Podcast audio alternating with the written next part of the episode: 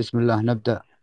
قبل البدء وقبل الحوار وقبل الفكر، قبل سرد معلومات قيمة للمتلقي الذي يطمح بالاستزادة، والمستمع الذي به يكتمل جوهر الحوار رغم الصمت، إلا أن تلقيه للمعلومة أقوى وأوضح.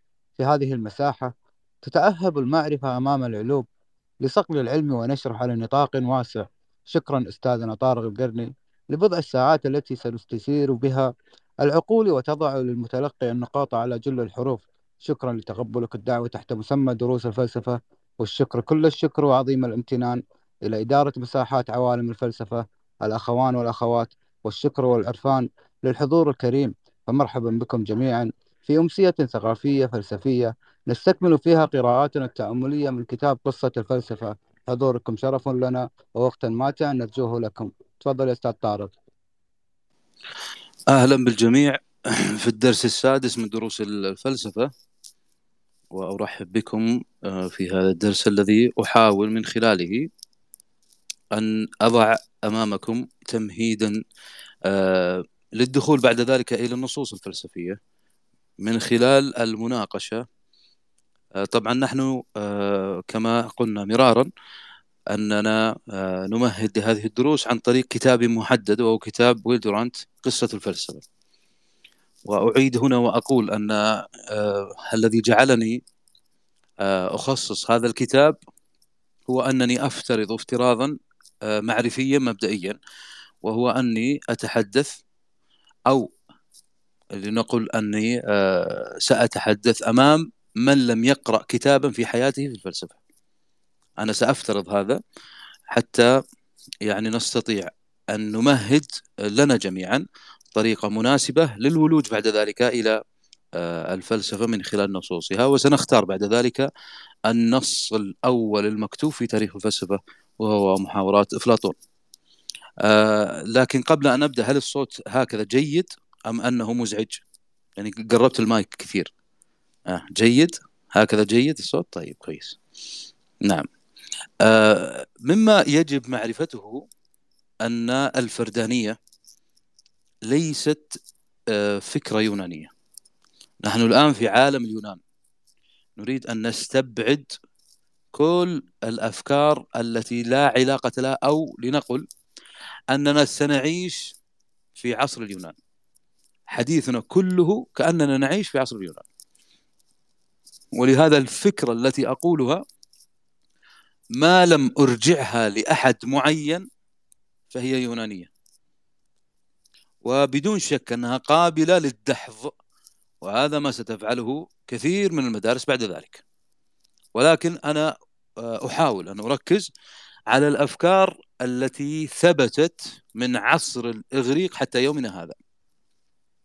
ولهذا من لنقل أن هذا الدرس سنعنونه بأنه نقد مشروع أفلاطون. نقد مشروع أفلاطون، هو مكتوب عندكم النقد، لكن سأزيد هنا نقد مشروع أفلاطون. الفردانية قلنا أنها ليست فكرة يونانية، يونانية بمعنى أثينية، أثينا تحديدا، وحتى إن شئتم بقية المدن، ولكن أثينا هي التي تهمنا. الإنسان عند أفلاطون هو كائن اجتماعي بالضرورة، لاحظ بالضرورة، يعني لا يمكن أن يكون إنسان إلا أن يكون اجتماعيا. فهذه الآن قاعدة هي أشبه بالركيزة التي لا يمكن أبدا فكاكها. لكن وسترون هذا في المحاورات، ستأتيكم آراء قد تخل بهذه القاعدة. يعني عندما تقرؤون مثلا في الجمهورية أو في غيرها ستجدون أن هذه القاعدة قد تتزعزع، لكن سبر أغوار المحاورات سيجلي المسألة، وسأوضح هذه الآن. يعني نستطيع أن نقول أنه يصعب أو يستحيل تخيل الإنسان دون مجتمعه، هذا يونانيا إغريقيا. المجتمع عند أفلاطون، وإذا قلت أفلاطون فأنا أقول أيضا سقراط. المجتمع عند أفلاطون هو دولة المدينة. ما هو المجتمع؟ هو هذه المدينة التي أعيش فيها ومجتمعي. ولهذا من لم يكن أثينيا فهو بالضرورة بربري، يعني همجي، يعني لا يصلح أن يرقى إلى أن يكون كما نحن. طبعا هذه ستفهم أنها عصبية، لكن قد يفهم منها أي أمر آخر أيضا، ولعلنا نوضحه سواء في هذا الدرس أو في غيرها من الدروس. هي ستت يعني ستتضح أكثر مع دروس أرسطو، ولكن لابد أن تعرف أن هم الآن تحديدا أفلاطون، بما أننا نتحدث عن أفلاطون وقبله أستاذه سقراط، المجتمع عنده، إذا رأيت المجتمع ستجده كثيرا في المحاورات، فيقصد بها دولة المدينة. يصبح المجتمع مؤسسة طبيعية يحيا بداخلها الإنسان ويتطور ولا يخرج عن حدودها. إذا نحن الآن نتحدث عن بدايات تشكل الإنسان من خلال المجتمع، يعني كيف يتشكل الإنسان، أخذناها على شكل معادلة، يتشكل المجت... الإنسان عبر الأفكار المحدودة بمدينته. أنت الآن تعيش في مجتمع، أفكارك لن تخرج من هذا المجتمع نهائيا، هي ستبقى في هذا الحيز. طبعا هذا لاحقا ستؤكده الإدراكية، لكن بشيء من الاختلاف والتعمق. فهذه نقطة أشار إليها أفلاطون، هذا هو المجتمع عنده. فالإنسان لا يمكن أبدا أن يتصور أن يكون إنسان من خارج هذا المجتمع الذي يعيش فيه، لأن الصور الإنسان، صور الذهنية التي تتركب منها إدراكاته، وتعلمون أن أفلاطون مثالي، لا يمكن أن تتشكل إلا من خلال هذه البيئة التي يعيش فيها. فلا مجال إطلاقا لكينونة الإنسان خارج طبيعة مجتمعه، وبالتالي المجتمع خير في أصله. هذه تتابعات الآن لا بد من استحضارها حتى يكون النسق الأفلاطوني واضحا لديك. نحن نتحدث عن إنسان لا يمكن أن يتكون إلا في مجتمعه. هذا المجتمع هو مجتمع مدينتك، دولتك إن شئتم. هذه الحدود التي لنقل الجغرافية البيئية هي التي تشكل الصور الذهنية التي تفكر بها. إذن لا يمكن أبدا تخيل هذا الإنسان أو تصوره دون هذه الحدود الطبيعية المجتمعية، ومعنى ذلك أن الإنسان خير في أصله. ومفهوم الخير أيضا له توسع لعلنا نتطرق له إن سمح لنا الوقت بذلك، لكن هذا لا يعني عدم وجود الرغبة في الفردانية. هنا سيأتي التعارض عندما تقرؤون المحاورات، ستجدون أيضا دعوة للفردانية، ولكن كما قلت يجب أن يفهم كنسق واحد، يعني لا تأخذ مبتسرة، أن تأخذ من هنا جملة ومن هنا جملة، لن يستقيم النسق عندك. الدعوة أو لنقل الرغبة في الفردانية موجودة، ولكن لا, ي... لا لا بد من فهمها كيف تكون. يعني هذه النظرة، نظرة إلى الفردانية، كانت موجودة نعم، لكنها يعني الفردانية كانت تفترض وجود مجتمع بالأساس. يعني أنا فرداني، لكن أفترض أنني فرداني بعد المجتمع. يعني البنية الأولى أني كائن اجتماعي، الثانية التي تأتي بعدها بعد البنية الأولى، هي التركيبية يعني بلغة البنيويين، هذه الثانية هي الفردانية.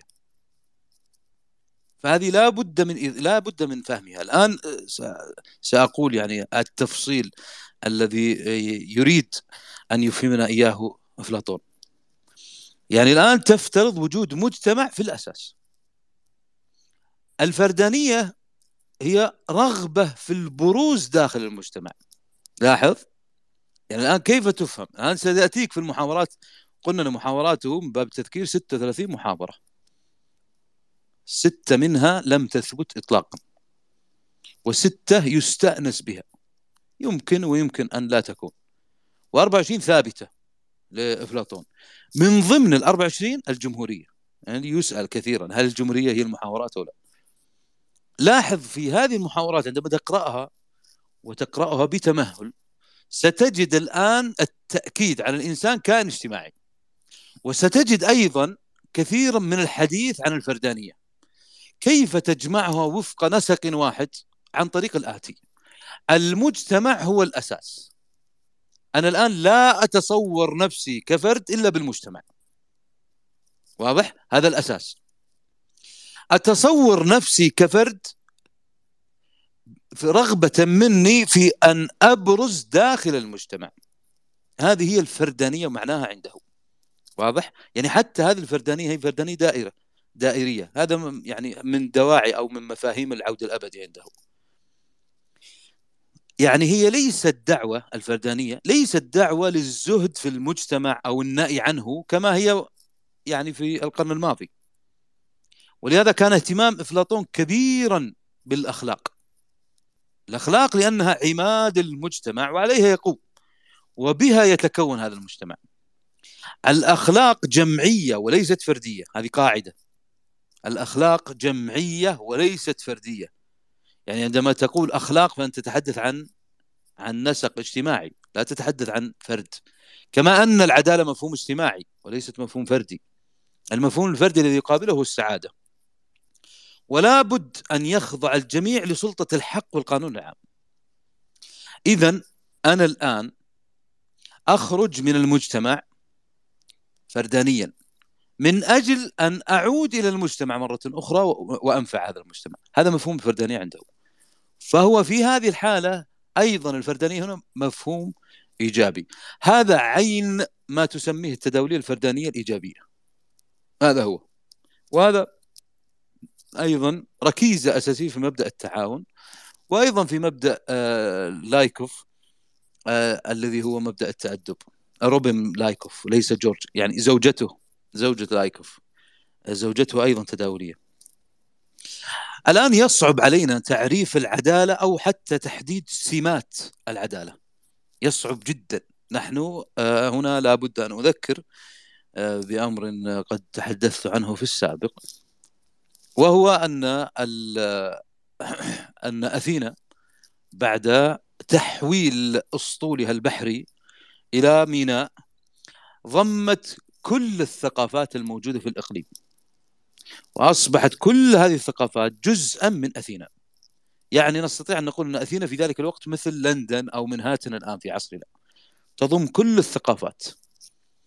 فكان لزاما على فلاسفة ذلك الوقت، سقراط وأفلاطون تحديدا دون السفسطائيين طبعا، كان لزاما عليهم أن يعرفوا تعريفات كبرى تجمع هؤلاء. فالآن يصعب جدا يصعب جدا أن أعرف العدالة. لماذا؟ لأن العدالة بهذه الحالة لا بد وأن تأخذ معنى محددا أستطيع من خلاله أن أوحد كل هؤلاء. فطريقة أفلاطون هنا هي نفس طريقة أستاذي، أن أفهم الجزئيات للوصول إلى الكليات، وهذا عين ما فعله أيضا لاحقا هيغل في ظاهريات الروح. عندما تقرأون ظاهريات الروح الذي يعتبر يعني حديثه فيه، وهو كتاب يعني توسع هيغل فيه كثيرا في الوعي، هو الكتاب كله عن الوعي، لكنه خصص أجزاءه الأولى عن الوعي الفردي من أجل ماذا؟ أن يصل إلى الوعي الكلي. فهذه الطريقة ما زالت عند المثاليين حتى عصر هيغل، أول من كسرها شوبنهاور. طيب الآن لاحظوا أن تعريف العدالة هنا يصعب جدا، بل حتى تحديد السمات البارزة للعدالة أيضا يصعب جدا. لكن الوصول إلى نواحي العدالة، جوانب العدالة، عن طريق تتبع الواقع الذي عليه المجتمع، الذي بني عليه المجتمع بشكل عام، ثم تطبيق هذه العموميات على الفرد. هنا تأتي فكرة اجتماع الفرد بالمجتمع والمجتمع بالفرد. بمعنى أنا أريد أن أعرف العدالة مثلا، لا أستطيع أن أعرف العدالة إلا بتتبع الجزئيات الوقائع يعني الموجودة في المجتمع، ثم لم شما... شت... ش... ثم لم شتاتها في تعريف واحد. يعني أقول الواقع هذه وهذه وهذه أحللها، هذا التحليل سيؤدي إلى مفهوم واحد من خلاله أبدأ. لا أقول تعريف العدالة بالمعنى المنطقي الذي هو حد، لا، إنما توصيف العدالة، توصيف، أصفها فقط. وهذا ما تجدونه أيضا في حديث أفلاطون وكذلك سقراط في محاورة كراتيليوس، عندما حاول أن يعرف اللغة فاتضح لهما صعوبة ذلك، بل استحالة هذا الأمر، وهذا أمر شائع جدا في محاوراتهم. الذي غامر كثيرا في التعريفات هو أرسطو بعد ذلك، ولا أقول غامرة مغامرة المجنون أو أو الجاهل، لا، هي مغامرات طبعا بدون شك أنها علمية. لماذا؟ لأن أرسطو كان لديه مجموعة من الباحثين يشتغلون معه، ألف باحث، لا أقول ألف عامل، ألف باحث كانوا يشتغلون مع أرسطو، فكان عنده مركز أبحاث كامل على خلاف ما كان عليه أفلاطون. الفكرة الآن أن تطبيق هذه العموميات يجب أن يكون أيضا تطبيقا على الفرد. الفرد هو المجتمع بصورة مصغرة، قاعدة، الفرد يصبح هو المجتمع لكن بصورة مصغرة، وهذا ما أكدناه في كثير من مناحي من نواحي الدروس في حديثنا عن أفلاطون ورؤيته للفرد من خلال كيفية تكيفه داخل المجتمع. وعلى هذا سيطور تزفيتان تدوروف لاحقا هذه النظرة ويجعلها تحت سبك واحد هو الحياة المشتركة، فهي فكرة ما زالت شائعة حتى يوم الناس هذا. الآن الفرد في المجتمع يصبح هو فعليا مجتمع لكنه مصغر، نفس الفكرة هذه سيستفيد منها هيغل. أنا أركز على أسماء لاحقة حتى أبين لكم أن هذه الأفكار لم تمت، ما زالت حية بيننا. وعلى هذا كل حكومة، كل مجتمع لهم الخصوصية المغايرة عن غيرهم زمانا ومكانا. كل مجتمع وكل حكومة تأتي في هذا المجتمع لا بد أن يكون لهم خصوصية تختلف عن غيرهم، لأننا لا يمكن أن نعرف المفهوم إلا إذا عرفنا الوقائع، والوقائع الذي التي تحدث الآن تختلف عن الوقائع التي حدثت مثلا قبل عشر سنوات. ولهذا لا يصح فلسفيا أن أطالب الناس في المجتمع بما كان مطالبا به غيرهم في قبل مثلا عشرين سنة. فلسفيا لا يصح هذا، منطقيا أيضا لا يصح هذا، لأن الوقائع تختلف. فما كان يعرف به مثلا الأخلاق كان لها تعريف بالأعوام، أنا سأقول عام ألفين، لا يصلح أن أخذ هذا التعريف وأطبقه على ألفين واثنين وعشرين، لا يصلح فلسفيا منطقيا، لا يصلح. لماذا؟ لأن الوقائع التي من خلالها قلنا أن هذا معناه كذا، الأخلاق معناه كذا، بناء على الوقائع. الوقائع نفسها اختلفت بسبب أن الفرد نفسه اختلفت صوره الذهنية. صورك الذهنية إذا اختلفت اختلفت تعاطيك اختلف تعاطيك مع الواقع الذي تعيش فيه. هذه السردية هي التي ستجعلك تغير من التعاريف بعد ذلك، ولا بد وأن تفعل ذلك. وعليه فالقانون هنا لا يختلف، وتجدونه في القوانين عند أفلاطون، أن سبك القانون لا بد وأن ينطوي على معرفة ماهية الوقائع كل في ذاتها. وهذا ما سيؤكده أيضا بعد ذلك عندما نتحدث عن الموجود مثلا، وحديثنا أيضا أو الحديث عن الوجود سيكون مختلفا كثيرا، لأن الحديث عن الوجود هو حديث عن ماهية ما كان يطالب به أفلاطون. أفلاطون كان مهتما جدا في هذا الأمر، ومهتم بهذا الأمر لأنها نوع حتى من فهم الوجود نفسه. لا يمكن فهم الوجود إلا من خلال هذا المفهوم. يعني يصبح الآن الوجود هنا كتعريف كتعريف هو مجموع الخصائص الكلية المنطقية الواعية المفكر فيها والتي تجسدها في ذاتها كل واقعة. وهذا تعريف مهم جدا سيستفيد منه هيغل بعد ذلك، أعيده، هو مجموع الخصائص الكلية المنطقية الواعية المفكر فيها التي تجسدها في ذاتها كل واقعة. وعليه سيصبح لدينا وجود في ذاته ووجود لذاته ووجود لذاته في ذاته. وهذا التقسيم لا بد وأن تستحضره وأنت تثني الركب أمام أفلاطون. هذه الفكرة الآن هي التي أسست هذه المفاهيم، وهي التي جعلت أفلاطون يتجه بعيدا عما كان سائدا في عصره، وتحديدا عند السفسطائيين. نقول أن كل مجتمع يمكن أن نفهم من خلال تحليل واقعه معنى العدالة وكذلك الأخلاق، وهذا سيتوافق مع تعريف الفلسفة الذي شرحناه في الدرس الأول، البحث عن الحكمة. والبحث كما قلنا هو الديمومة في التحليل وعدم الاقتصار على معنى واحد ثابت، هذا سيؤكد لنا أن معنى الفلسفة عند سقراط وأفلاطون هو معناه عند فيثاغورس. وسيزيد من هذا تأكيدا أن أفلاطون سافر بعد موت أستاذه إلى إيطاليا وبقي مع الفيثاغورسيين وتأثر بهم، وأنا أميل إلى أنه سافر إليها باعتبار أن ثمة من لا يؤيد هذا الرأي. لم يكن أفلاطون مهتما بالواقع وتفاصيل الواقع لذاته، بل من أجل أن يصل من خلاله إلى المعنى الكلي المثالي. هذه نقطة مهمة يجب استحضارها، أنه لا ليس شارحا للواقع وليس مثقفا. أفلاطون ليس رجل ثقافة يعطي رأيه في يوميات الناس، لا، ويهتم بهذه اليوميات ليس لذاتها إنما من أجل أن يستعين بها في تكوين كلياته التي من خلالها يصل إلى المثل بعد ذلك. فمجموع هذه الجزئيات هي التي ستوصله إلى الكليات.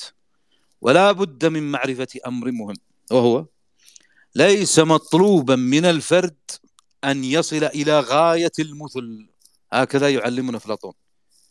هذه نقطة مهمة، ليس مطلوبا من الفرد أن يصل إلى غاية المثل، بل عليه فقط أن يجتهد قدر استطاعته فيبذل من أجل ذلك كل ما يستطيع، ويلزم من أجل ذلك أن يكون حرا، وبعد ذلك يعني بعد استقرار قناعاته يصبح مسؤولا عن قراره.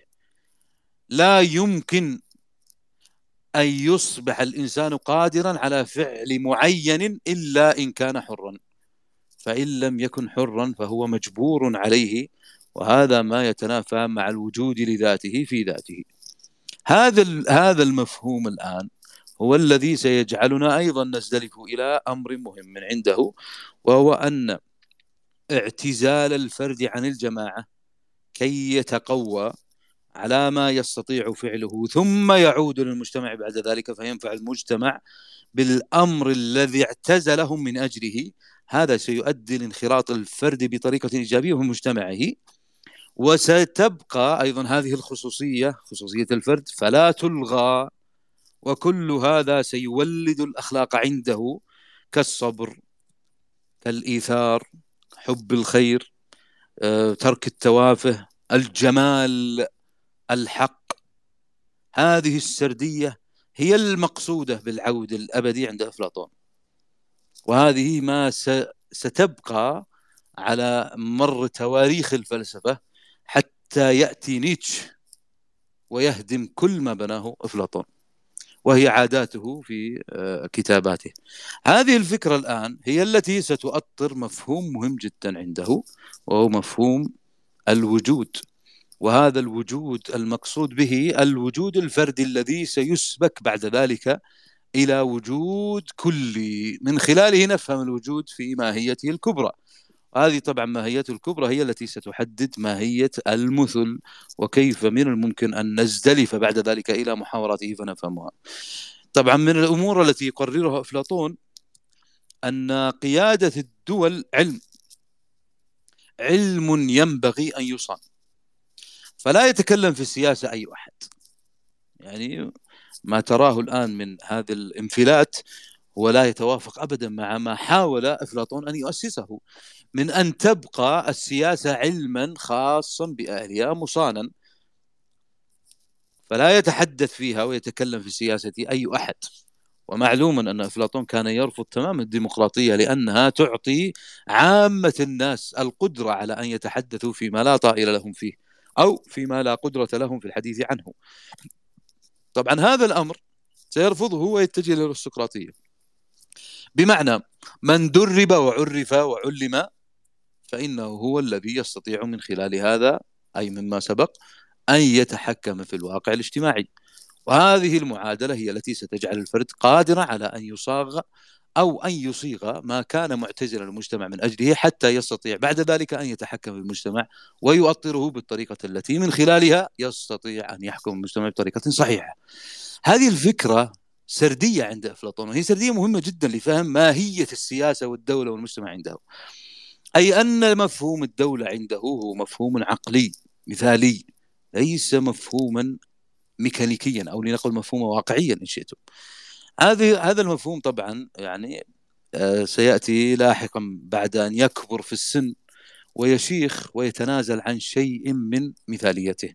أفلاطون عندما كبر في السن وكأنه أيس من ما كان يعمله، هذا ما صرح به هو نفسه في الرسالة السابعة، كان دائما ما يعني يردد هذه الفكرة أنه بعدما شاخ وطال به العمر وهو يعني يتحدث في السياسة وينهمك في جزئياتها، لكنه كأنه مال إلى شيء من الواقعية في آخر حياته. هذه سنعرفها عندما عندما نستطرد أو ندرس بنوع من التفصيل أفكاره في المحاورات. لكن المهم هنا, هنا أن تعلم أن أفلاطون كان في آخر حياته مخالفا لشيء من أول حياته. لا أقصد هنا أنه أتى بمذهب جديد، لا، لكنه خفف من مثاليته. هذا في آخر حياته خفف من مثاليته، وهذا التخفيف هو نفسه صرح به، لكنه كان يؤمن تماما إلى آخر حياته أن السياسة ليست لكل أحد ولا يصلح أبدا أن يتحدث فيه أي أحد، ولهذا قد ينتهك الخلق من أجل الوصول إلى غاية سياسية. هو يبيح ذلك، بل يبيح استخدام الدين من أجل الوصول إلى ذلك، وهذا حديث يطول. لكن السياسة عنده كما قلنا هي علم، لا يصح من أجل الحديث عن السياسة لا أقل من أن تتعلم خصائصها وتسبر أغوارها، وهذا يتطلب منك معرفة قوانين المجتمع. ومعلوم كما لا يخفاكم أن أفلاطون يعني ركز على هذه النقطة وأكثر منها جدا. المقصود من هذا أن نقد هذا المشروع الذي أتى به أفلاطون هو هو حق تدارك تداوله كثير، ومنهم أرسطو وهو أبرز طلابه وأنجبهم. وكان أيضا كان يعني أرسطو أقصد كان يعني كثيرا ما لنقل يوافق أستاذه، لكنه يغير عليه في بعض الأحايين، وهذه فكرة مهمة جدا عند من يريد أن يقرأ لأفلاطون. ستجدون أن أفلاطون، وهذا مكتوب عندكم في الكتاب الذي قلنا أن يعني سنأخذ منه، أن هذه الأفكار التي أتى بها ويلدورانت، وإن كانت كثيرا من هذه النقودات هي من نقوداته هو ديورانت وليست من نقودات غيره، يعني هو نفسه الذي كان يأتي بهذا، وهذه مفاهيمه هو ليست مفاهيم غيره. وإن كان يعني أراد أيضا أن هو أخذ حتى بعض بعض ما أخذ من غيره، لكنه ابتسر نصا كان من المفترض أن لا يبتسره. هو كان يقول أن الفردية والعزوف عن الزواج جزء من البناء النفساني لسلطة رجال الدولة أو رجال الدين. أيضا كان يقول أن هذه الطبقة الحاكمة التي احتلت مناصب الدولة ومراكزها، ثم يتحدث عنهم وميلها لحياة التأمل والفكر و... هذه الأفكار هي أفكار ويلدورانت وليست أفكار غيره، فهذه يجب أيضا أن تتنبه لها. ولهذا عندما يتحدث حتى عن الفكرة فكرة ما يقول عنها أن فكرة جهنم والعرافة والمطهر والجنة في إشكالها، أن هذه كلها مستمدة من جمهورية أفلاطون. هو يتحدث لنقل كعالم تاريخ لا كفيلسوف، وهذه سنجد أن المحاورات عندما ندخل إليها ونتحدث فيها ونطيل النظر في أفكارها سنجد أنها غير دقيقة. طبعا أفلاطون كان يرى أمرا لا بد من ذكره ونحن نتحدث عن نقودات عليه، وهي مفهوم الشيوعية، بمعنى أن الدولة كل ما فيها ملك للجميع. هذه من الأفكار التي قيلت عنه، لكني لا أتفق مع هذه الرؤية. هذه الرؤية لا أتفق معها، هي أخذت بشكلها الظاهري، لكن عند محاولة لم شتات كثير مما قاله أفلاطون لا نجد هذه الفكرة أبدا.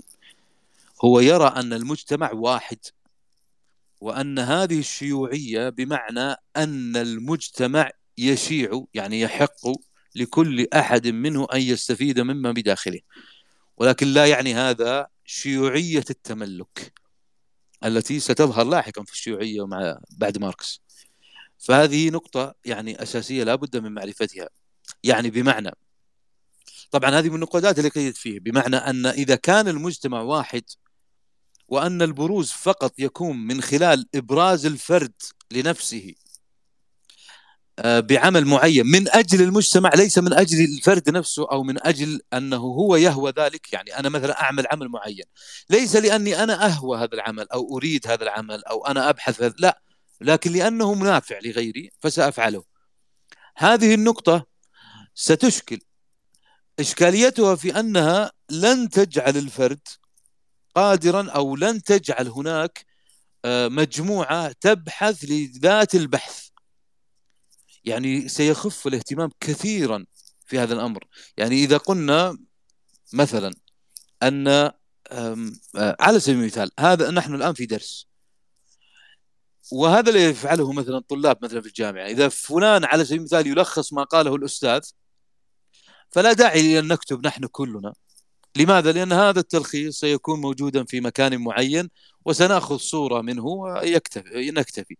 هذا الأمر سيتطور إلى أن يقول الطالب لماذا أحضر أصلا ما دام هذا الكلام مسجلا وأستطيع أن أسمعه في أي وقت، وما دام مكتوبا وأستطيع أن أشتريه وأخذه وأحصل عليه في أي وقت، فلماذا أصلا أتعب وأحضر ولماذا أتعلم؟ هذه نقود، هذا نقد على ما قام ما قال به أفلاطون. هو نعم صحيح كان يركز على هذا الأمر، لكن لا بد من استحضار أمر تاريخي كان في وقته، وهو أن هذه هي الطريقة الوحيدة التي من خلالها أستطيع أن أضم هؤلاء كلهم في سيرورة واحدة، لأن كانت هناك إشكاليات كثيرة. فواقع المجتمع في ذلك الوقت كان يحثني على هذا الأمر، لأن لو لم أفعل هذا لفعل بالمجتمع كما فعل في سبارتا. وهنا لا بد أن نعود إلى القاعدة الأولى، قلت أن كل مفهوم لا بد أن تعيده للقاعدة من باب التأصيل. هو يرى كقاعدة أصيلة أن المجتمع شيء واحد، ويجب أن يخضع هذا المجتمع كله إلى قانون الوحدة. هذا القانون، قانون الوحدة، يعني أي أمر تفعله لا بد أن ينفعني، هذا حتى نصبح كلنا وفق مفهوم كل واحد. طبعا هذا الأمر سيجعلني أبتعد عن الواقع كثيرا وأبقى في الكليات. ما الذي ينفع المجتمع؟ أريده. ما الذي لا ينفع المجتمع؟ لا أريده، حتى وإن كان هذا الأمر يريده الفرد. أرسطو عندما أسس للواقعية، الفلسفة الواقعية، قال هذا الأمر مرفوض، ثم تحجج بهذه الحجج، حجج أن هذا ستلغي الفرد نفسه مما سيجعله قليل الاهتمام، أو أن هذا بعد فترة سيتسبب في سقوط المجتمع، يعني كل أحد سيعتمد على غيره. طبعا هذا الأمر هو الذي سارت عليه الفلسفة الواقعية، ولما زال الناس إلى الآن، بالذات أن عززتها المدرسة البراغماتية. هذه لن لا أريد أن نحكم عليها الآن، أنا أريد أن نحكم عليها تصورا بعد أن ننتهي من أرسطو.